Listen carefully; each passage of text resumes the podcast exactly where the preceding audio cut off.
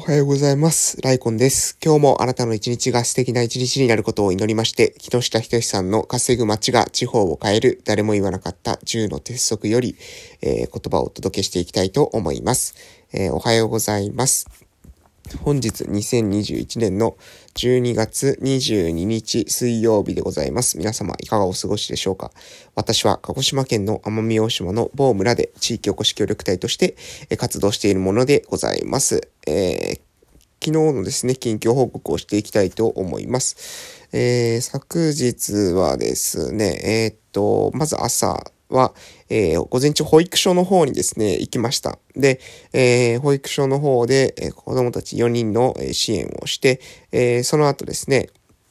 午後は、え私はオフラインサロンの、え今年最後のね、オフラインサロンの集まりをしました。で、昨日はですね、えっと、まあ、何ですか、ドライブ兼ですね、え来年度の活動の計画を立ててもらうっていうことで、えー、今のですね、私たちの、まあ、あの、縄張りじゃないですけども、えー、テリトリーのですね、視察っていうのに、えー、行ってきました。えー、畑が何箇所かな ?4 箇所と、えー、プラスですね、えー、この前の日曜日に、修繕した私の父の、実家ですね、えー、を、見てきて、で、今後ですね、何か、えー、ここで、えー、どういった活動ができたらいいかなっていうことがですね、少しこうイメージが持てるように、えー、してもらいたいなと思ったので、そういったですね、動きをさせて、えー、いただきました。まあ、なかなかですね、あの、楽しく、えー、過ごさせていただいたかなというふうに、えー、思っております。え、結構ですね、うん、あの、みんなね、いろんなところ行って、えー、ああ、ここはこういう風に使えるな、こういう風なことができそうだなっていうことをね、えー、イメージできたんじゃないかなという風に思っておるところでございます。で、オフラインサロンの集まりが終わった後ですね、えー、近所に、えー、子供が、えー、いっぱいですね、えー、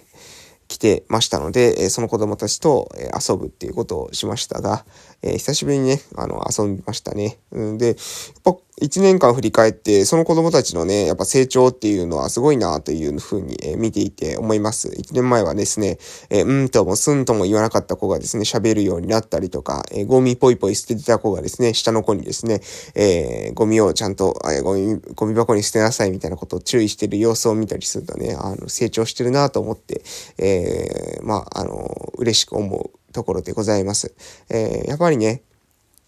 子供たちの支援をしていくってことがですね、本当に私、まあ最初からずっと、えー、これは同じこと言ってますが、10年後、20年後のですね、私たちの村を決めてくるって、えー、決めてくるっていうのは、えー、このですね、地方創生戦国時代にですね、生き残れるかどうかっていうことはですね、え現在子供たちに投資をしているかどうかってことが、これ必ず私は聞いてくると思います。答え合わせをできるのは10年後、20年後、もう必ずそれくらいのスパンでしか答え合わせってできないんですよ。でも、え確確実にその時っていうのは訪れます。10年後っていうのはですね、確実に訪れます。今の段階で投資していくことが、10年後の子供たちの、その、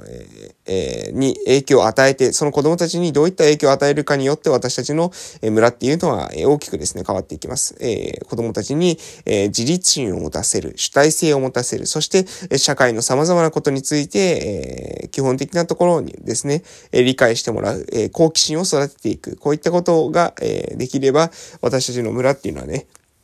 え、必ずですね、え、栄えるタイミングというものが、え、訪れると思っておりますので、えそれまでですね、子供たちにしっかりと投資をしていくっていうことをね、えしていきたいなというふうに思っております。えまあ私もね、今あの、微力ながらですね、え貢献できるように、え日々ですね、どういった手、打ち手があるかなということをですね、考えて行動していますので、え今後も、え頑張っていきたいなというふうに思う次第で、えございます。ということで今日はこの辺で、え木下仁さんのの書籍の方に移らせていただきたいと思います。本日は、えー、強みを活かしたピンホールマーケティングということについて、えー、話していきたいと思います。えー、これもですね、え芝町、え岩手県ですかね、岩手県芝町の、えー、オガールプロジェクトに、えー、の内容なんですけれども、えー、オガールプラザとは別に、オガールベースという施設が、えー、オープンしたと。2014年にですね。で、そこには国際基準、えー、準拠のバレーボール練習専用体育館を軸にトレーニング施設やビジネスホテルを併設したユニーク、ユニークな施設があるということですね。オガールベースっていうところがあるというところでございます。で、えー、これですね、なぜ、えー、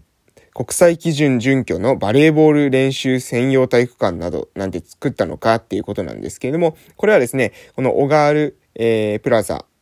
えオガールプラザっていうのは、オガール、えベースを作るプロジェクトに、え参画している人たちの中に、えそのバレーにですね、対して非常に豊富な人脈を、え持っている方が、えいたっていうことです。えで、そこに書いてあるので、そういった、えー、そういった、そういった、えー、人がいたので、えー、ごめんなさい、日本語おかしくなりましたね。そういった人がいたので、え国際基準に準拠した、えバレーボールの体育館を作ったってことですね。で、大抵の自治体っていうのは体育館を作ろうとすると、えみんながですね、使えるような多目的な体育館を作ると思います。しかし、えそういった多目的な体育館をですね、え作ったら、誰もですね、確かに文句は言わないんですけれども、え他の外部からですね、その施設をわざわざ使おうかと、えー、思うかというと、そういうわけではないですよね。えー、バレーボール専用の体育館を作っていれば、あ、じゃあバレーボールでね、え国際基準の体育館があそこにあるから、えそこで合宿しようかっていう話になるわけなんですが、えそうじゃなかったら、わざわざですね、その地域に、え行く理由ないじゃないですか。多目的な体育館はどこにでもあるわけなので、そのどこにでもある体育館の中で、えそこの地域を選ぶ理由がなくなるということで、えあえてですね、このオガールベースの体育館というのは、え国際基準に準拠したバレーボール体育館にすることによってですね、えー、バレーボールの、えー、使用者っていうものを外から招き入れることに、え、成功したということでございます。で、え施設は使ったからといって自動的に利用者が集まるわけではなく営業が必要であると。いうところで、このような人に、こんな機会に使ってほしいというふうに具体的に営業しなければ誰も活用してくれません。だから、オガールでは、えー、岡崎さんという方がですね、これに関わった、えー、このオガールベースに関わったということですけども、体育館のですね、建設に関わったということですが、えー、岡崎さんが知識も人脈も豊富に持っていて営業がしやすいバレーボールを選択したということですね。えー、小さい事業を作っていくときには、自分の強みを最大限活かすことが大事であると。いうところです。で、これは地方であればあるほど有効な戦術だと思います。え中途半端な多目的施設を、え作るよりは事業を仕掛けるチームが、え営業可能な分野に徹底的に絞り込んだものにする。私たちはこのような手法をピンホールマーケティングと呼んでいます。え、針の穴に、針の穴くらい小さな市場に徹底的に絞り込むことで逆に証券を大きくし、実際のビジネスとしては大きく育てることが可能になるという考え方であるというところでございます。えピンホールっていうのは針の穴っていう意味ですね。この針の穴ぐらい小さな市場に、え、絞る。えそうすることによってですね、えー、あんまり全体的に何でもかんでもですね、取り込もうという、えー、多目的施設ではないんですが、えー、そうすることによってここに特化するっていうことによってですね、その自分たちの地域だけではなくて他の地域、えいろんな地域の人があ、あそこにはこういったものがある。そしてこれはですね、日本にほとんどないから、えあそこでぜひですね、合宿をしようとか、えそういったことにつながってくると。バレエ専用体育館があるから、じゃあバレエの合宿はあそこでしようというふうになってくるっていうことですね。これって非常に面白い話だと思いませんか？ピンホール、マーケティング、針の穴に、えー、通すように、えー、市場を選定、事業を選定していく。うん、このことによってですね、私たちっていうのは、えー、取り組みを、え今後のね、あの、取り組みっていうのにも、え非常に参考になるんじゃないかなと思います。え私もね、あの、絞る。とにかく絞る。え自分がまずは何に向かって、え活動していくのかってことを徹底的に絞っていくっていうことをね、あの、またね、再びこの、文章を見たことでね、意識したいなと、えー、意識をしなければいけないなというふうに思いました。うん、そうですね。どうでしょうね。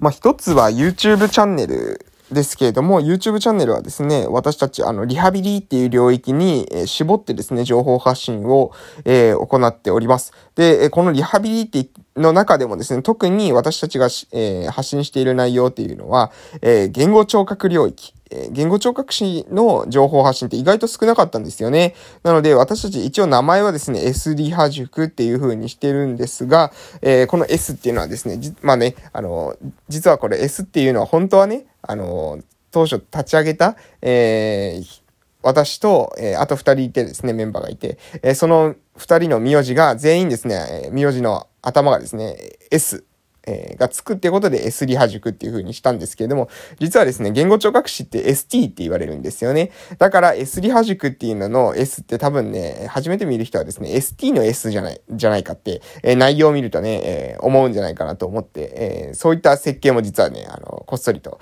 えしています。私たち本当は名字の S なんですけれども、えまあ、ST のね、S という風にも、え理解されるんじゃないかなと、え思いますので、えま、それはですね、ある意味その意図的にですね、え、誤解されるような設計をしているっていうところですね。え、で、これによって、ま、言語聴覚領域に絞り込んで情報発信を行っているっていうことで、ここれはなかなかですね、ああの、他の場所ではそういったことをしているところっていうのはないですし、まあ、ST が情報発信してるっていうこと自体がですね、ほとんどないですね。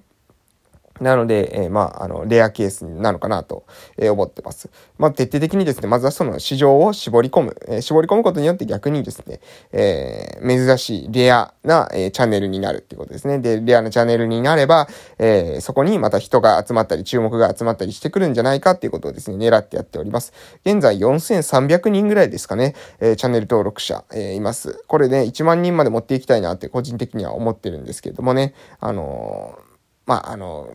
その時期が来れば なるでしょうというふうに思って、まあ仕掛けることでですね、たくさん広告費かけるとかしたら、もっと伸びるのかもしれませんけども、まあそこまでね、えー、広告費かけてまで、えー、伸ばしても、やっぱ内容、その内容に興味がある人が集まってこないとあまり意味がないので、えー、積極的にですね、広告打つなんてことはしてませんが、え内容に興味を持った方がね、えちょっと登録してくれればいいかなと思ってます。毎日だいたい10人ぐらいずつ増えてますのでね、単純計算してもですね、あと1年後後には、えー、8000人ぐらいには、えー、なっているだろう